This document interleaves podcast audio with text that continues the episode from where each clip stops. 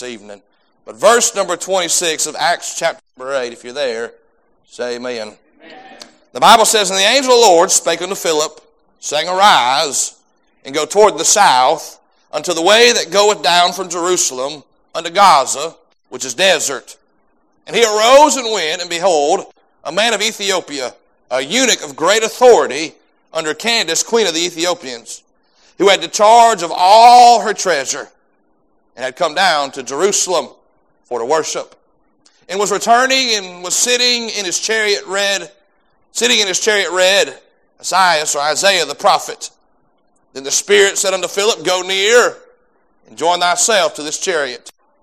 And Philip ran thither to him and heard him read the report, or the prophet Isaiah, Isaiah, Isaiah or Isaiah, and said, Understandest thou what thou readest? And he said, How can I, except some man should guide me? He desired Philip that he would come up and sit with him. The place of the scripture where, which he read was this. He was led as a sheep, asleep, a sheep to the slaughter, and like a lamb dumb before his. So open not his mouth. In his humiliation, his judgment was taken away. And who shall declare his generation, for his life is taken from the earth. And the eunuch answered Philip and said, I pray thee, of whom speakest the prophet this? Of himself or some other man? Oh man, I love verse number 35. Then Philip opened his mouth and began at the same scripture and preached unto him Jesus. And as they went on their way, they came into a certain water, and the eunuch said, See, here's water. What doth hinder me to be baptized? And Philip said, If thou believest with all thine heart, thou mayest. And he answered and said, I believe that Jesus Christ is the Son of God. And he commanded the chariot to stand still. And they went down both into the water, both Philip and the eunuch, and he baptized him. When they were coming out of the water, the Spirit of the Lord called, called away Philip, just disappeared. That the eunuch saw him no more, and he went on his way rejoicing. But Philip was found in Azotus. In the passing through, he preached in all the cities till he came to Caesarea.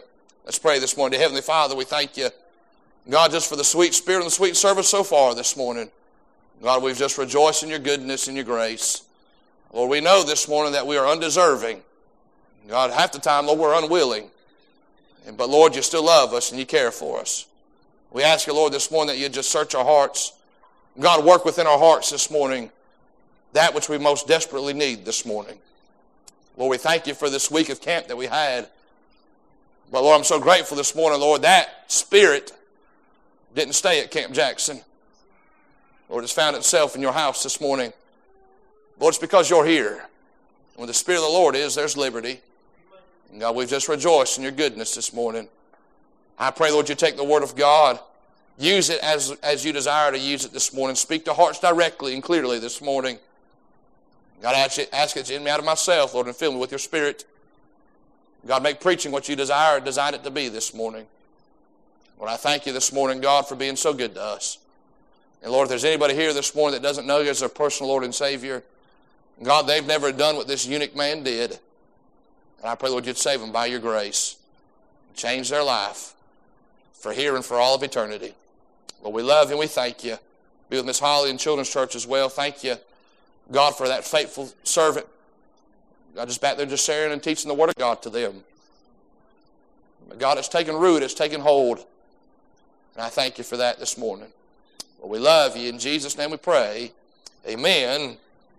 Amen. Acts chapter number 8 is actually, I wouldn't say that's where we're introduced to Philip, but that's where we pick up Philip after the resurrection of Jesus Christ. He's mentioned there in the beginning of Acts as well. But Philip was a disciple of the Lord Jesus Christ. He followed the Lord. And so Philip had an experience with the Lord Jesus Christ as he was on planet earth, as he was walking in his earthly ministry. And here's the thing Philip was a man who knew the scriptures twice that we are introduced to him, twice that we are shown him here in Acts and back in the book of John, he pinpointed the work of the Lord. He pinpointed what God was doing when the scriptures were brought up. You go to John chapter 1, you don't have to turn there this morning, but John chapter 1, verse number 45, Philip goes to Nathanael and he says, Nathanael, we found the one that Moses has written about. We found the one that was prophesied about years ago and centuries ago. The one that Moses, like the serpent that was lifted up in the wilderness, the one that is pictured in the book of Genesis and Exodus and down through the law and down through the Old Testament. Philip goes to Nathanael and says, He is here. The fact that Philip knew the scriptures, he was able to pinpoint the Lord. But not notice that he was able to see the Lord work. John chapter number six, when Jesus looks out at the multitude and says, We have to feed these people, he goes to Philip and says, Philip, go buy some bread. And there, Philip has to come to the realization in the recognition that he cannot do this by himself. He said, Lord, what is so much? What is so little amongst so many, Lord?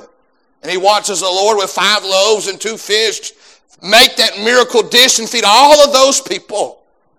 So Philip knew who the Lord was. He had seen the Lord work, but he'd also been taught by the Lord. John chapter number 14, we talked about it a few weeks ago here uh, on Sunday morning, where he told the disciples, If you've seen me, you've seen the Father. Matter of fact, that was the Father's Day's message this year. And he was talking to Philip, and he said, Philip, you've seen the Father. And Philip goes, Well, Lord, if you point him out to me, then I'll be gladly to recognize him. That's where Jesus brings in that truth of the Trinity God the Father, God the Son, and God the Holy Spirit. He says, If you've seen me, you've seen the Father.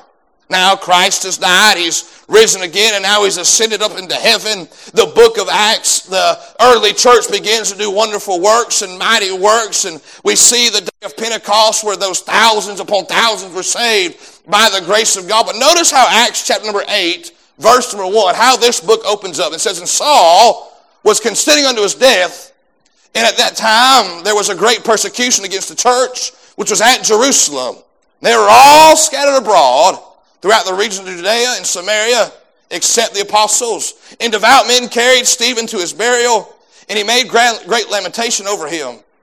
And as Saul, as for Saul, he made great havoc, or made havoc of the church, entering into every house and hailing men and women committed to them to prison.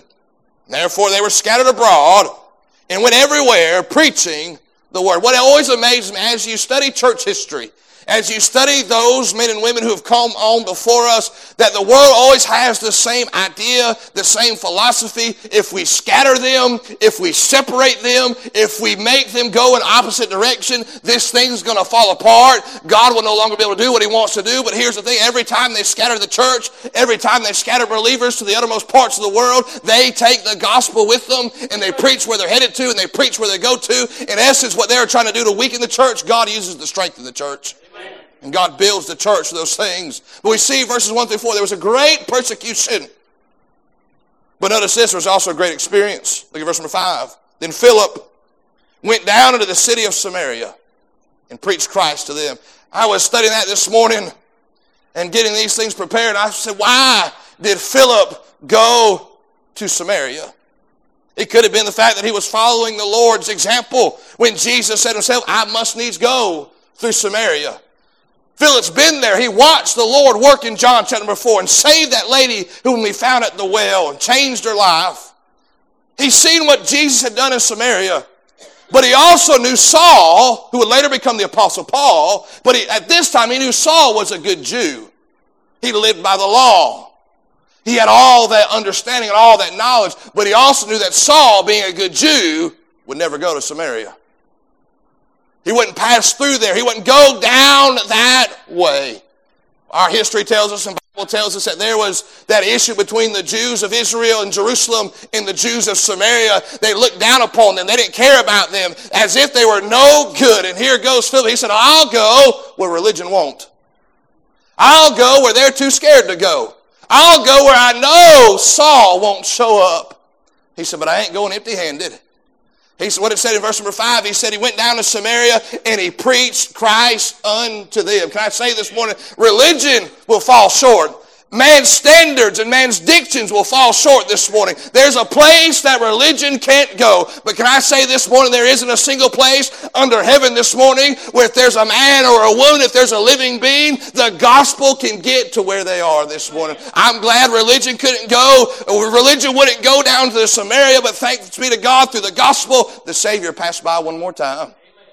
Philip goes down, the Bible says he preaches Christ to them. He tells them about the Lord. He about Jesus, what Jesus had done, and there's a great experience. Look at verse number six. And the people with one accord gave heed unto the things which Philip spake, hearing and seeing the miracles which he did. It's amazing. Philip shows up in Samaria with the gospel.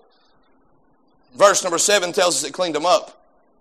So there's unclean spirits that were cast out and came out of those that were possessed. There's also miracles done. They watched as men who couldn't walk began to walk. Those that were taken with a palsy and were lame were healed. The gospel comes in and things begin to happen. They begin to hear and God begins to move. Look at verse number eight. For there was great joy in the city. It changed the atmosphere of the city. Can I say this morning, when the gospel's preached and it's heated, it changes everything. It changes everything this morning. It changes not just the atmosphere of the church, but it changes the atmosphere of the home. It changes the atmosphere of your everyday life. When the gospel is heard and heated and you watch God work, it changes everything. But notice verse number 9 through 13, there was a great salvation. There in Samaria, there was a man by the name of Simon, not the apostle Simon, but a man from Samaria named Simon who was, who was in essence put on a pedestal and said, This man, notice what the Bible says, it doesn't have the power of God, but look what it says right there in verse number This man is the great power of God.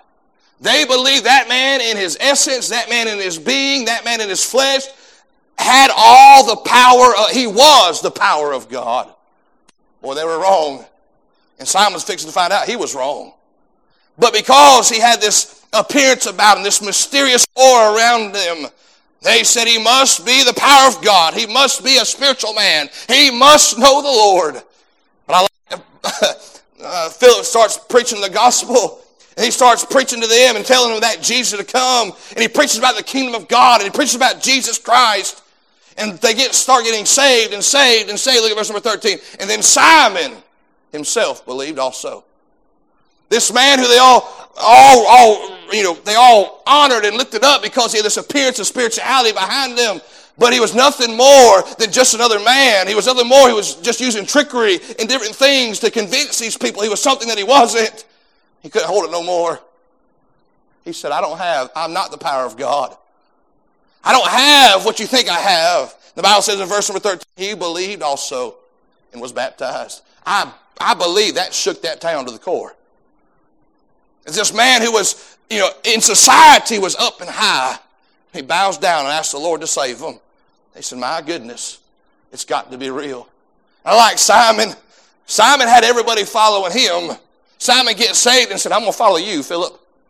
Wherever you go, that's where I'm going to go. And he follows Philip, and, and Philip continues to preach and all that. And then we get down to verse number 26 this morning. You could stop and say this morning, if you ask Philip, Philip, verses 1 through 13, uh, how was that, Philip? He'd say, man, it was good. It was good. God used me. I watched God work. God saved Simon. God turned Samaria upside down with the gospel. He kept me safe from the persecution. He could say, man, that was good. Can I say this morning, if you were to ask me, how did camp go, preacher? My mom was in the service this morning. I'm descriptive words about experiences I'm not good at. Ask her about my education days when I was in high school and middle school. She'd come and say, How was school? It was good. It was good. that was it. That, that surmised my eight hour day at school. It was good. What'd you do? It was good. What class did you have? It was good. It was good. It was good. It was good. But if you ask me about camp this week, and I'm not trying to downplay it this morning, but I can't put into words all that God did this week. But I'll say this, it was good. Man, it was good. My, my bed felt real good last night. my shower. Whew, it hit the spot. But I'd gladly, I'd gladly go back and do it all over again. Because man, it was good. And I think if you ask Philip right here in, in chapter number 8, verses 1 through 13, even with everything going on, he'd say, man, it was good. Boy, you should have seen Simon come to the Lord acknowledge his sin and believe on the Lord Jesus Christ. He said, you should have seen that city that had no hope. They, they've always been looked down upon. They've always been put down. And I brought the gospel where religion couldn't come and religion wouldn't go. And they trusted Christ and they got great joy and they got excited. All you should have been there It was good. But notice this. He could have easily said it was good, but the Lord had more for him. He had more for Philip to do. Camp was good. Church this morning's been good, but there's more.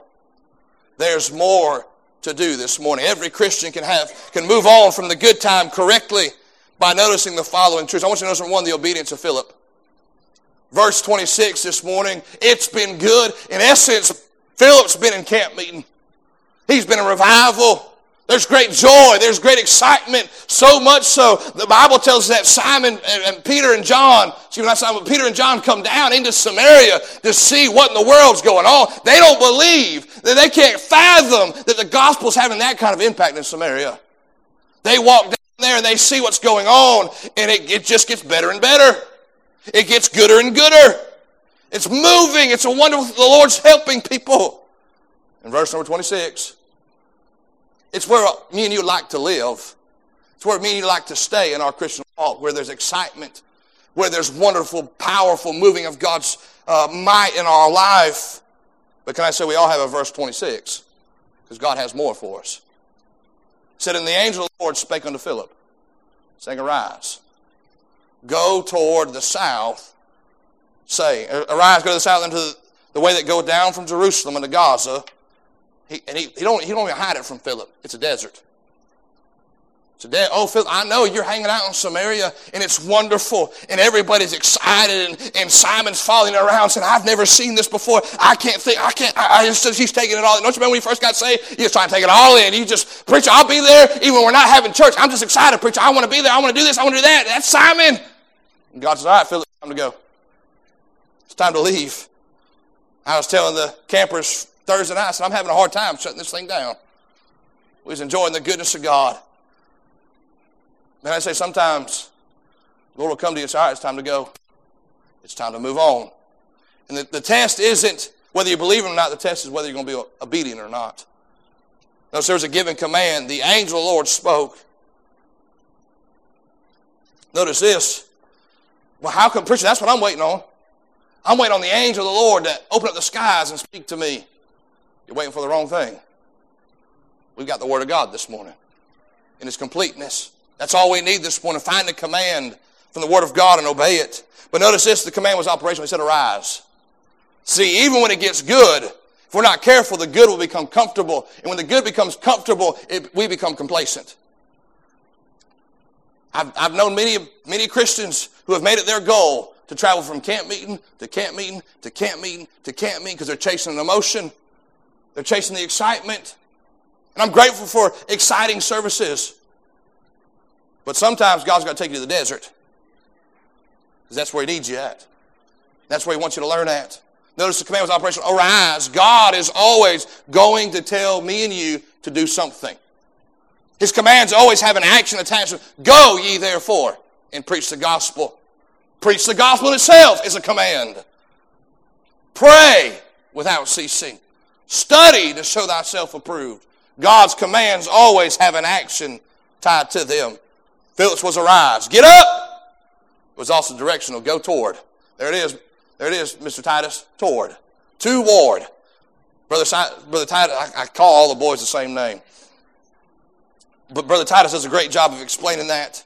But notice this God's command either directs us toward Him or toward others. And when we go towards others, we go towards Him, they go hand in hand there. You follow Him, He'll be headed towards others. Notice this command was directional. Go toward. Notice the command was obeyed in spite of its current location. That's a good place to be. Revivals broke out in Samaria. And God said, and the man that God used to start it, God says, all right, it's time to go.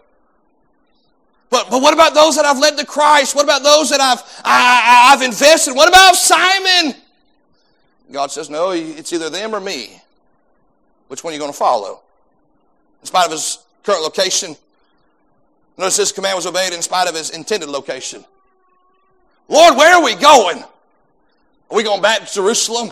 Am I going to get to preach to Saul and watch him get saved by the grace of God? Am I going to go to the, the next great city? Am I going to go to Decapolis, which is a city of 10, around, 10, 10 cities surrounded each other? Am I going to go there and, and preach to that great people? And God said, no, you're going to a desert. He said, but I got more in the desert than what you realize. And I say this morning, notice the obedience of Philip. If we're going to follow Lord, we must walk not just every other step with Him, but every step with him. We were walking out of the boys' dorm cabin uh, one day going down to eat, and I can't remember who said it, but somebody started calling cadence. Left, left, left, right. And here's what they said. They said, Preacher, that makes absolutely no sense to me. I said, Why? They said, How do you do that? Left, left, left. I said, That's not how you do it. That's not what it's intended to do. That's not what it was designed to do. Matter of fact, when you hear the left, that isn't when you step off, that's when you step down. And so it's the natural cadence of walking, and I'm trying to explain it to them, and I can't find the words that I found as I was this getting together. But it's when you step down, that's when you're, when you hear left, that's when your left foot steps down. And then you hit it again, left. And when it's done right, everybody walks in the same step. Everybody's heading in the same direction. Can I say some of us, I think, live our Christian life walking like the young man was, trying our best. We just let God guide our footsteps. Listen to His Word. Our foot will hit, hit where it's supposed to hit when it's supposed to hit there. We'll walk accord in the same accord in the same step as God this morning. I remember being at RTC and you could tell the schools that knew what they were doing. Because it looked like 30 men, 30 young men were just walking as one person. There was no break in it. But then you could see the schools where they hadn't practiced, where nobody taught them. See, we had Gunny Jones. Gunny Jones used to be head drill instructor at Parris Island. Sometimes I think he thought he was still on the island. Boy, he, was, he was something else, man. He would rip you apart, get ready for a drill meet, just tear us down. And then he'd holler, Y'all be quiet, let's pray. But man, he could call that cadence. And I, and I, he, sometimes he would call it, it didn't make no sense. He wouldn't make no words with it. I, he did, I don't know what he was saying. But you just watch us step in step. March from wherever we were to where we were going. Can I say this morning, when me and you obey God, we listen to His Word, we follow His commands, we'll begin to walk step in step with Him. Notice number one, the obedience of Philip. Let me ask you this morning, have you been obedient to all that God has asked you to do today, this week? Next week. Have you been obedient to God's command since your good experience? Where you sat in the glory in the presence of God. That's one we see the obedience of Philip. But notice also number two, the description of the eunuch. The description of the eunuch. Why did God put Philip in the desert? It wasn't so he could learn about the climate. It wasn't so he could learn about the wildlife. It wasn't so he could learn what a cactus looked like. We often think about that, but it's actually not what it looks like over there. But notice here this morning, why did God put Philip in the desert? Because there was a eunuch in the desert. Notice this this morning.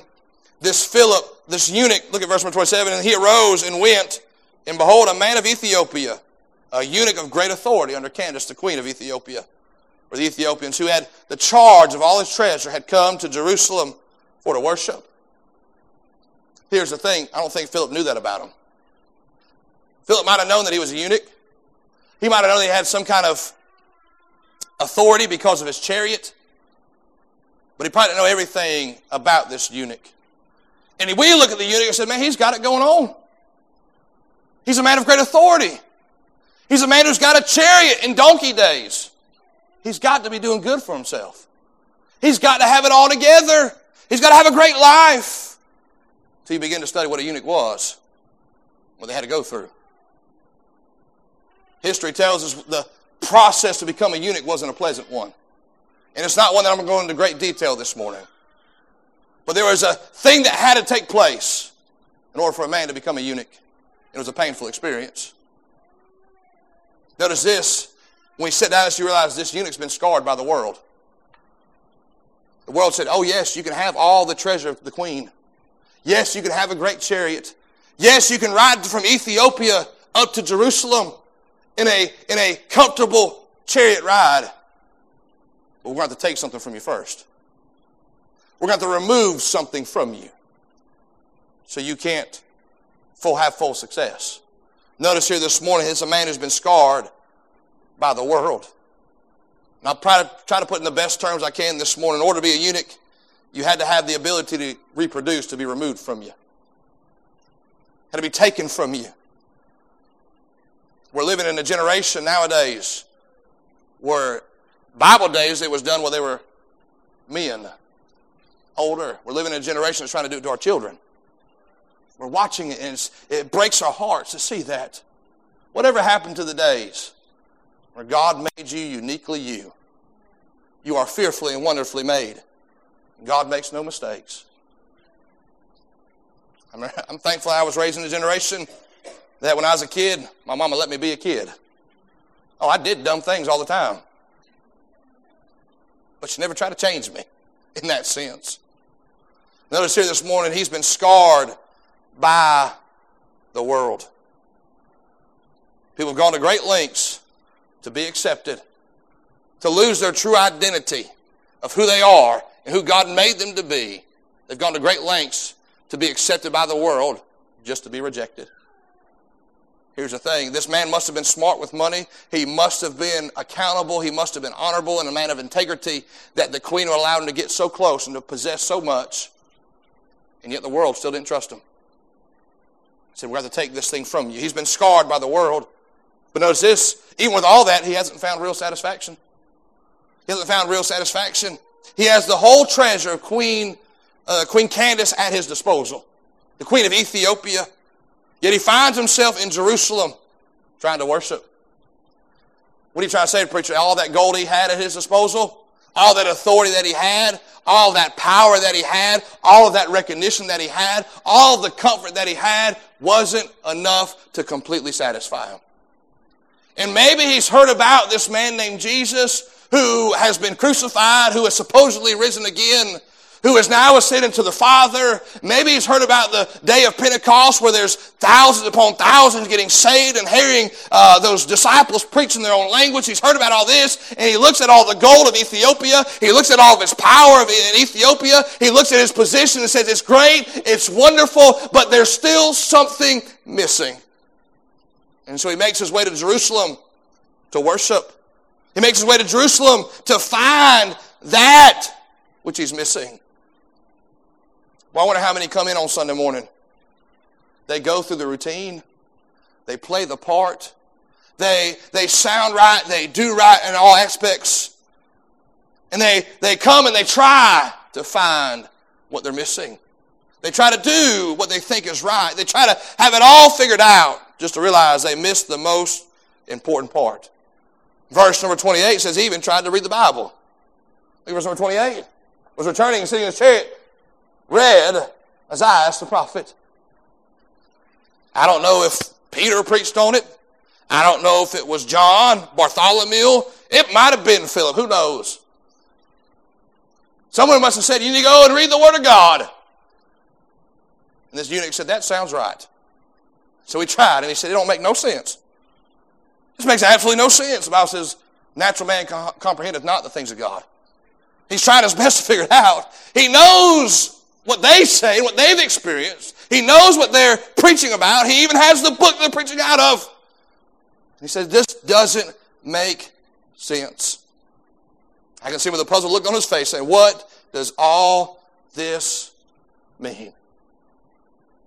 He's been scarred by the world. He has no real satisfaction, but he's trying his best to find it. Let me ask you this morning what are you looking for? What are you looking for? Are you looking for more? Do you have it all figured out yet? Preacher, I've been coming to church. I've been trying to read my Bible. I've been trying to pray, preacher, but I feel like there's something missing. I feel like I don't have what everybody else was had when they were singing earlier. I don't feel like I had everything. I don't, I don't have what you had when you were testifying earlier, preacher. Preacher, why you like that? Because I have complete satisfaction this morning. And it's not because I know everything the Bible says. It's not because I just go to church. It's not because I preach this morning. It's because I know Him. And I have a personal relationship with Him this morning. Notice there was the description of the eunuch. And notice number three, there was the discernment of Philip. There was a discernment of Philip. Verse number 29, and the Spirit said unto Philip, Go near and join thyself to his, this chariot. Notice this, there was a pinpoint. There was a pinpoint of, pinpointing of discernment in verses 29 and 30. It went from the general area of the desert to a specific man. Can I say this more? Why, why does God let us go through certain valleys and certain trials? Because there's somebody there that either needs to hear about him, be reminded that he's real, or just there's, but there's going to be somebody in that place. And at that moment, when God calls you to the desert, when God calls you to the valley, when God calls you to the storm, when God calls you to what you fill in the blank, there's going to be somebody there. I challenge you to read your Bible. Every time they went through something, there was always somebody there. Mark chapter number four, they go through the greatest storm of their life. Jesus gets them through safely. Mark chapter number five, and they land in the land of the Gadarenes. There's a man who's lost his mind, whose storm never seems to end. And yet here come the disciples saying, We know one that can calm the storm. Notice this morning he was there's a pinpoint discernment. It went from the desert to Philip, him, in the chariot. That's who you're supposed to go speak to. When it was made known, look, notice this, Philip wasted no time. Verse number 30, and Philip ran thither to him. You ever try to run down a chariot? you ever try to run down a car? yeah. Philip had some power behind him. He run down, he chases this man down, enough so that he could hear him reading the prophet Isaiah. but notice this, verse number 31. Excuse me, verse number 30. He hears him reading it and heard him reading the prophet Isaiah and said, Understand thou, understand thou what thou readest. Do you understand what you're reading? See, modern day church, we'd see somebody reading their Bible and say, Good job. Oh, you're doing wonderful. And it's a good thing to read your Bible this morning. It's a great thing to read your Bible, but do you understand what you're reading? Do you understand what you're reading? See, that's the thing. The Bible isn't just a, a good book to read, it's a personal book to apply. If there's no understanding what the scriptures say, there can be no application of the Word of God this morning. And so Philip didn't say, Good job, way to read your Bible. He said, Do you understand what it says? Do you understand what it says? There's a simple reply, verse number 31. He said, How can I? He said, How can I understand what it says except some man should guide me? He said, I, have been reading it and reading it. It's just not comprehended. I wish somebody that knew what it says and knew who wrote it and knew what they were talking about would come to me and tell me what it says. And Philip said, Well, I just happen to know. Just happen to know not just what it says, but I happen to know who wrote it. I spent some time with them. But notice this there was a simple reply not by myself, somebody needs to teach me. Can I say discipleship and teaching are crucial? Absolutely crucial this morning. We, we think about the kids' song, read your Bible and pray every day, and you'll what? Grow, grow, grow. Sounds great, but there's a whole lot more to it. It's not just reading, but it's applying. And how do they learn how to apply? Through teaching and discipleship. We sell them so we sell the next generation so short. We say, just read your Bible and everything will be okay. No, you need to learn to read and apply. Pray, pray, pray in faith, believing, so don't just tell them to read their Bible, teach them how to read their Bible. These young men that are going to preach tonight, none of them came up to me and said, Preacher, God has called me to preach. But through the avenue of what they're about to do, they're going to learn how to apply the Word of God. Some of them, some of them, yeah, some of them got some growing to do. Some of them dropped the hammer on us with conviction when they simply just told us what the Bible said and how to apply it. Notice this, a simple reply in the message preached. Look at verse number 32. The place of the scripture which he read was this, and he was led as a sheep to the slaughter, and a lamb dumb before the shearers, so he opened not his mouth. And his humiliation, his judgment was taken away. Who shall declare his, his generation? For his life is taken from there. Speaking of the Lord Jesus Christ, dying for our sins, The eunuch answered Philip and said, I pray thee, of whom speakest the prophet? Is it of himself? Or is it another man? And Philip said, Oh, it's another man. Isaiah wasn't talking about himself. Isaiah wasn't doing inward inflection. Isaiah lived a persecuted life. Isaiah experienced humiliation at the, at the, at the hands and the words of his own people. But Isaiah wasn't talking about himself. Philip said he's talking about Jesus. Look what the Bible says right there in verse number 35. Then Philip opened his mouth and began at the same scripture. He didn't open his Bible, he opened his mouth. It means he knew the scripture. And he preached to him Jesus. Can I say the best sermon you'll ever preach is Jesus? The best testimony you'll ever give is Jesus. The best thing you'll ever get to do and tell others about is Jesus. And so Philip just preaches Jesus to this man for I don't know how long. But the Bible says he, he starts there and he just begins to preach to this man Jesus. So much so they've made it down the road a little bit. They, they've made it down the road a little bit. But notice talk about divine appointment. He preached Jesus. Not how bad it was to be a eunuch. Not, not the political makeup of the current situation they were living in. Not a, a, a, a televangelist message. Man's got means, right? Oh, Mr. Eunuch, if you'd give me a thousand gold coins, I can tell you what Isaiah was saying. If you would just sow a seed into my ministry, the next 30 minutes, we'll send you a hanky that's been anointed by my sweat. No, he just preached Jesus to him. Was thinking about Miss Joni the other week. Lady raised her hand, needed to be saved by the grace of God. I looked around. I said, Well, Miss Joni's it. I said, Miss Joni, can you go back this lady, with this lady and tell her how to get saved by the grace of God? She came back in and she said, Preacher, I was so nervous. I didn't know what to do and what to tell him, so I just took her down the Romans Road. Said, You, you did right. you did right. Just showed her how she could be saved. She got saved, and I think that's how it works. And we thank God for it. Let me ask you this more. Can you discern the direction the Lord wants you to go? Do you have enough discernment to go? Then notice number four this morning, we see the decision of the eunuch. Philip preaches to him in his invitation time. He didn't tell him to bow his head and close his eyes, but he gave him an invitation. But notice how this plays out. The eunuch had a want. Look at verse number 36. They're traveling, they went on their way and they came into the certain water, and the eunuch said, See, here's water! And what doth hinder me to be baptized? He had a want. He said, Philip, I want to be baptized. I, I, know that's what y'all Christians do. I, I know that's what Jesus had done to him in the, in the Jordan River. I know that's what John was doing out in the wilderness. You, you've taught that to me. You've showed that to me. You've preached that to me. I want to be baptized. Say there's a lot of people have great wants. I want my family back together. I want my life back together. I want to have joy. I want to have peace. I want to join the church. I want to sing. I want, I want to do all, I want to serve in the church. Those are great wants. But salvation is a need. he said, I want to be baptized, Philip. What doth hinder me to be baptized? Verse number 37, Philip said, You don't have the right clothes on. I forgot to heat the baptistry. I'm sorry. Look at verse number 37. And Philip said, If thou believest with all thine heart, thou mayest. He said, Oh, yes, you want to do that's a great want to have, but there's a greater need here. You need the Lord first. We're taught here throughout the scriptures, here and other places scriptures, that baptism is a wonderful thing. It's a great sign of obedience, but it's not a means of salvation. Here, the eunuch looks at him, says, I want to be baptized. Philip said, Yeah, you got to get saved first. Now, that's in the, the, the, the, original Greek right there. You need to get saved first.